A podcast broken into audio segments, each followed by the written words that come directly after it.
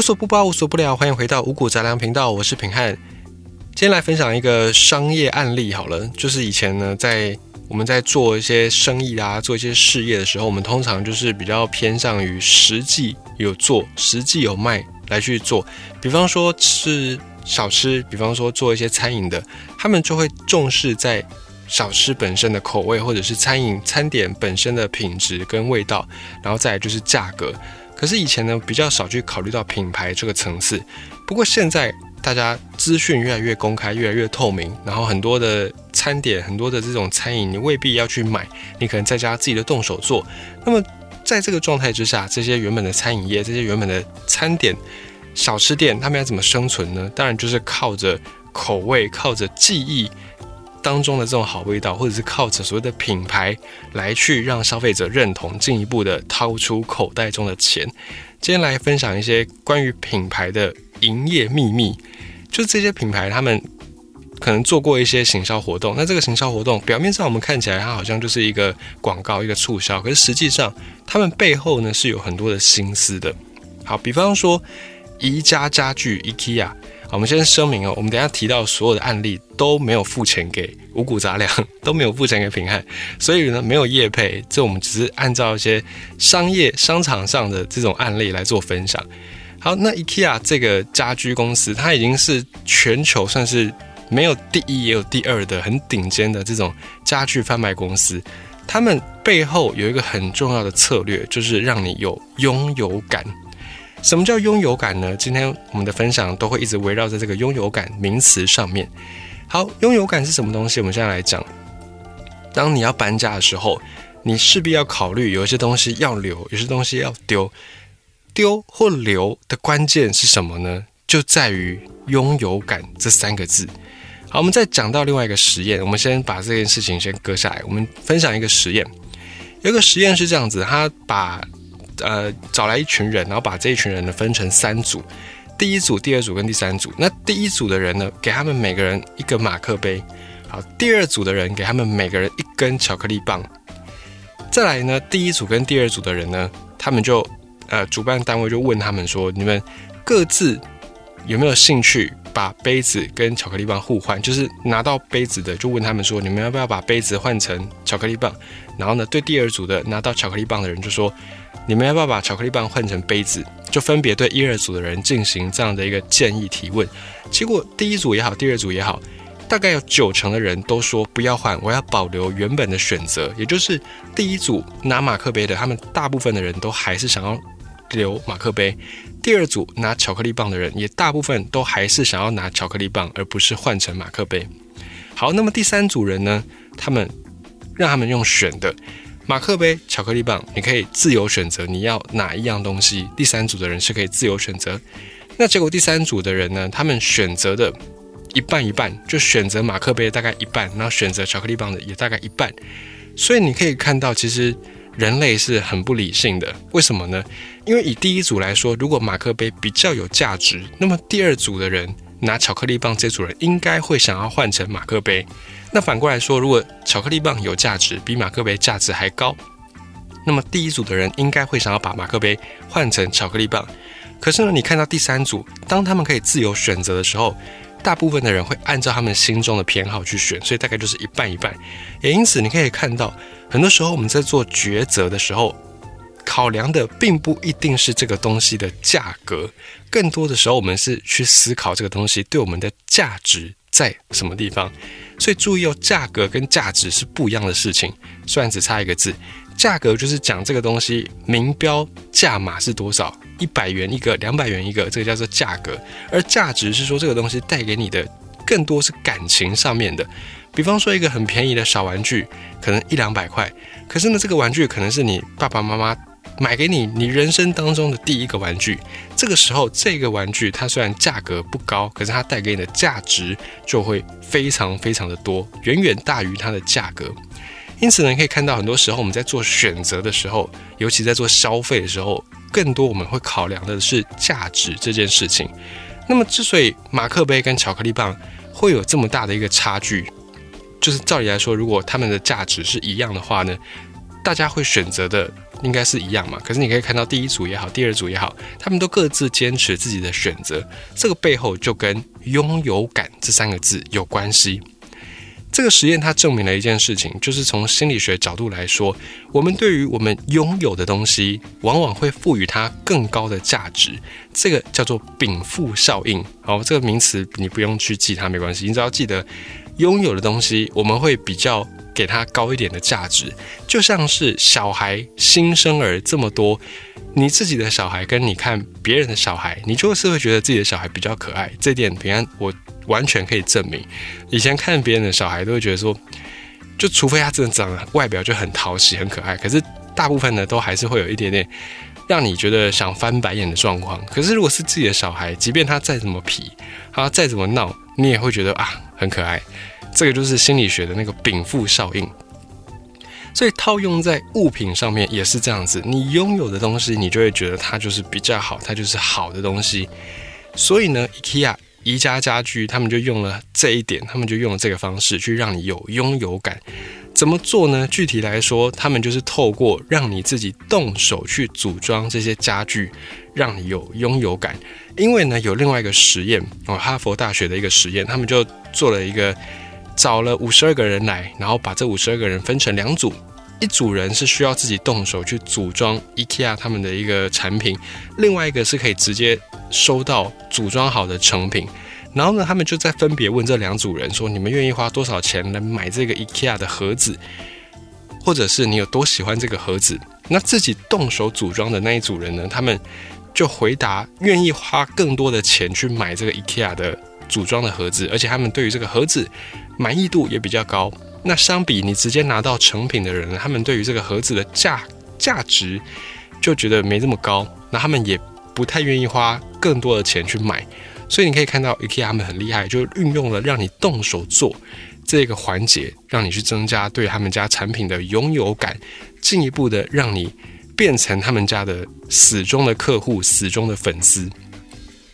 而且透过这个方式呢，他们也还可以节省自己的仓储空间。他们就可以把那个仓库整合在卖场里面，他就不用再另外去找一个地方来去做他们的物流，所以对 IKEA 本身对顾客来说都是非常有利的一个局面。那这边你可以发现说，有的时候我们在讲品牌，品牌，品牌是什么东西呢？我们会觉得说公司拥有品牌，我们也会觉得说是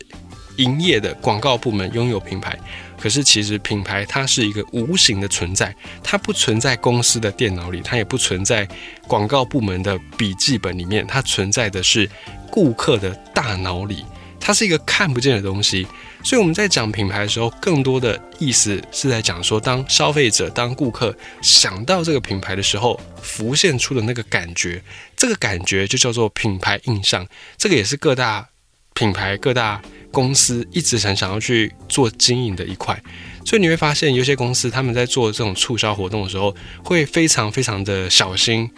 就是因为他们很注重这种品牌形象。要是有一间公司呢，它不断的一天到晚在做折扣，一天到晚在做优惠，在做这种买一送一的打折，久而久之，你会觉得这个品牌好像就。廉价就 low 掉，就没那么高级，没那么高贵，所以这个就是品牌印象很重要的一个特质。那么 IKEA 他们就运用了动手做这件事情，让你提升对他们家的产品的好感、价值感之外呢，也进一步的巩固他们的这种品牌印象。那讲到品牌的经营呢，另外一个非常有名的大 IP 叫做可口可乐。可口可乐他们在做这种包装，在做这种广告的时候，也是。花样非常非常多。他们曾经就做一件事情，在他们的包装上面放上人名，什么意思呢？因为他们在澳洲的市场发现说，在澳洲很多很多年轻人已经不喝可口可乐。他们甚至做过调查，有很多的年轻人是根本就不知道可口可乐这个品牌的。因此，他们就决定要挽救在澳洲的市场，他们就开始做了一个广告，做了一个促销方式。他们在澳洲卖的可乐，他们上面直接。去换那个包装，可口可乐的包装是非常非常神圣的，而且是不能轻易去跟动的，因为这个就牵涉到品牌印象的事情。可是呢，可口可乐他们在澳洲做了改变包装这件事情，他们把澳洲比较普遍的几个蔡奇亚米亚男生的名字、女生的蔡奇亚米亚印到可口可乐的包装上面，那这个包装印上去，它并不是要给叫这个名字的人买的，而是他们希望，假如你的朋友，我们以台湾的名字举例，然后假如你的朋友有一个叫志明，有一个叫春娇的，你就会去买那个瓶子上印有春娇、印有志明的可口可乐，然后拿去送给你的朋友。这个就可以让你产生人与人的连结，然后呢，又可以让你在网络上面变成一个话题，因为你就可以买了这个可口可乐，然后你就送给你的朋友。那你本身你买的时候，你可以先在网络上面先拍照、先 po 文、先广告一次，然后等到你朋友收到，他可能也会在 po 文、再拍照，又再帮可口可乐广告一次。这件事情后来在澳洲非常非常的轰动，非常成功。以我们亚洲人的观念，我们可能觉得嗯，这就。没什么嘛，就我为什么要再花那么多力气去做这件事情？可是对很多西方的人来说，他们觉得这个是很有趣的，他们很重视这种社群之间的连接，所以这件广告的行销在澳洲就办得非常非常的成功。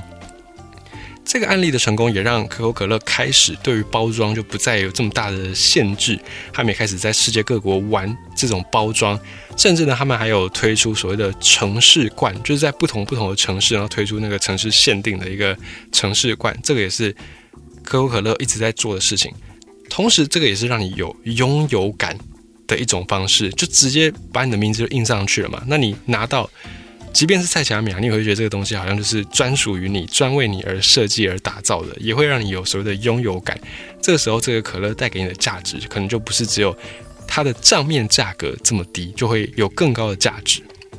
那讲到这种拥有感，讲到这种专属、克制的感觉的，另外一个非常厉害的牌子叫做星巴克。虽然他们近年来一直在做这种买一送一，已经。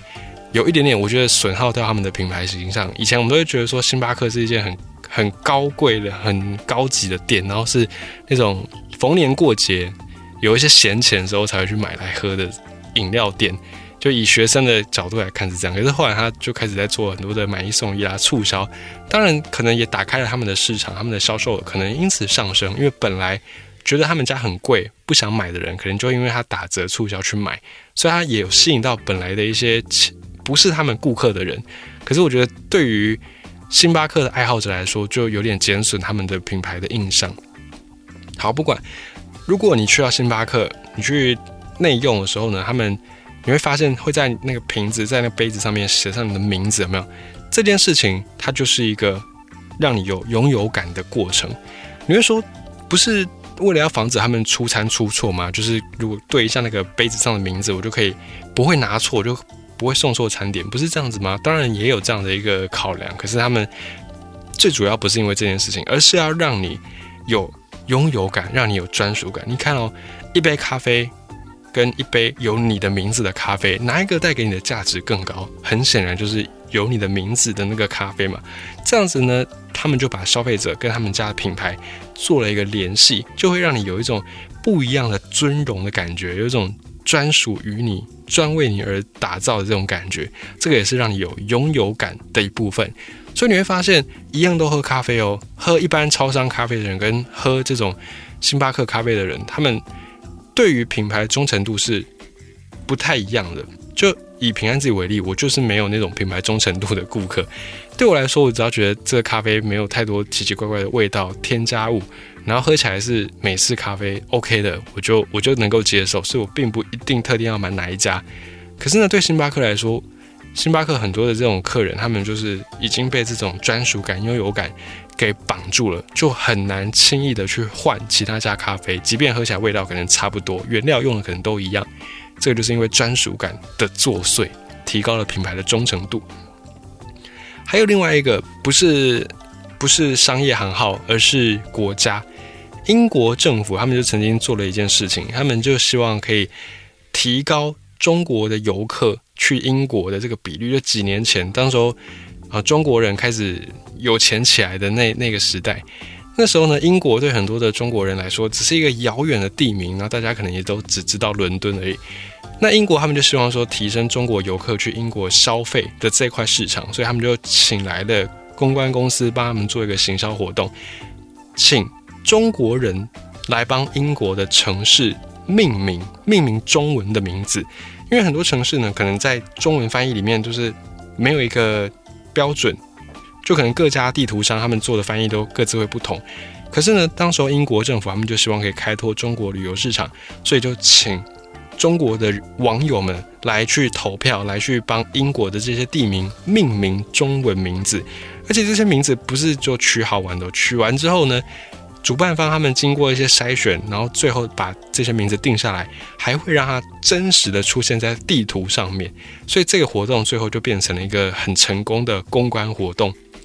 而且它让你参与了命名，你参与了之后，你就会觉得英国不再是一个离你很遥远的国家，你会对它有一种亲切感。甚至你去那边旅游游玩的时候，到了你命名的那个地方，你甚至还会有一种拥有感，有一种优越感。这个也是一个很成功的公关行销。那么还有哪一些事情会让你有拥有感呢？有一些难度的事情会让你有拥有感。我们都知道说，如果你要做促销、做广告，当然门槛设的越低是越好。比方说，你要办一些抽奖活动，尽量把这个抽奖的门槛拉低一点，让参加的人才会多嘛，你的广告才有更大的效益。可是呢，你适时增加一些难度，其实会让消费者更有那种拥有感、更有参与感，因为他们会觉得说，哎，我经过层层考验，好不容易拿到了这个东西。我拥有它，所以呢，它会反而是越得意的。也就是说，你适度设一些些的难度，对消费者来说，你的那广告效益反而会更加深刻。这个也是很好理解。我们从运动这件事情上面就可以看到这种感觉。一个对你来说非常非常简单的运动，你不费吹灰之力就可以完成的运动，你可能没有这种成就感。可是呢，让你流一点汗，哦，不到那种非常非常操、非常非常累，可是让你流一点汗。这样的运动，你反而会觉得，哎，嗯，我厉害，我我可以，我做得到，你就会有那种成就感，你反而能够继续的持之以恒。所以，如果你要持续的运动的话呢，提升一点点难度，让你有成就感，也是让你继续维持下去的很好的一个方式。那么，在广告行销也是这样子。那么，还有一些免费广告，他们是主打让你可以免费试用，比方说三天、五天、七天、一个月，哦，这段时间可能让你免费试用。这看起来好像是。会有一些漏洞嘛？我就想说，我就一直办同样的账号，一直办新的账号，然后去重复注册，我就可以永远用不完，永远在免费试用。可是毕竟有这么多时间的人还是少数，大部分的人可能就试用完之后就不得不面临选择：我要买还是我就不用？那因为你已经先试用过这七天，就回到一开始我们讲的，它已经让你有一种拥有感。对于你曾经拥有的东西，要叫你放弃，那个是比你。不要去拥有，还要再难一点的，所以这样的一个免费试用，也等于是变相的让你有拥有感，变相的绑住你。这个就是，如果你要避免你的荷包大失血的话呢，这种免费试用的字，你可能就要小心的避开。甚至还有一些不，并不一定是在网络上才有免费试用，有时候你去实体店、实体门市，有时候你会看到那个店员说：“哎，要不要我帮你找什么东西啊？或者你在找什么东西，我帮你看一下。”这个你也要很小心，只要你看一下，你多看一眼，哪怕你只是去摸一下，都会让你有短暂的拥有感。时间越长，拥有感效果就越明显。所以，当你去了一家店之后，你如果很快的就离开，那就还好。可你去了一家店，你在里面待的时间越长，你越会有想要购物的冲动。这也是因为拥有感的关系。那么，这个拥有感还有很大一个重点，就是在于。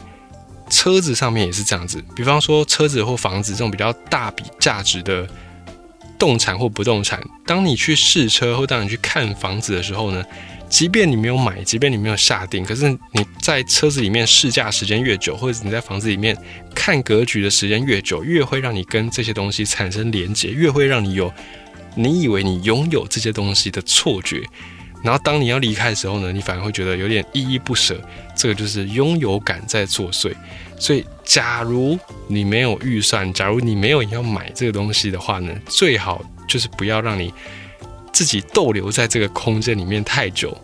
这样你就可以避免一些冲动性的消费，就可以避免拥有感的作祟。那反过来说，假设你是想要做广告，假设你是想要提高你的品牌。的这种印象啊，提高顾客对你的品牌忠诚度等等，那你就可以去往这个方面来设计，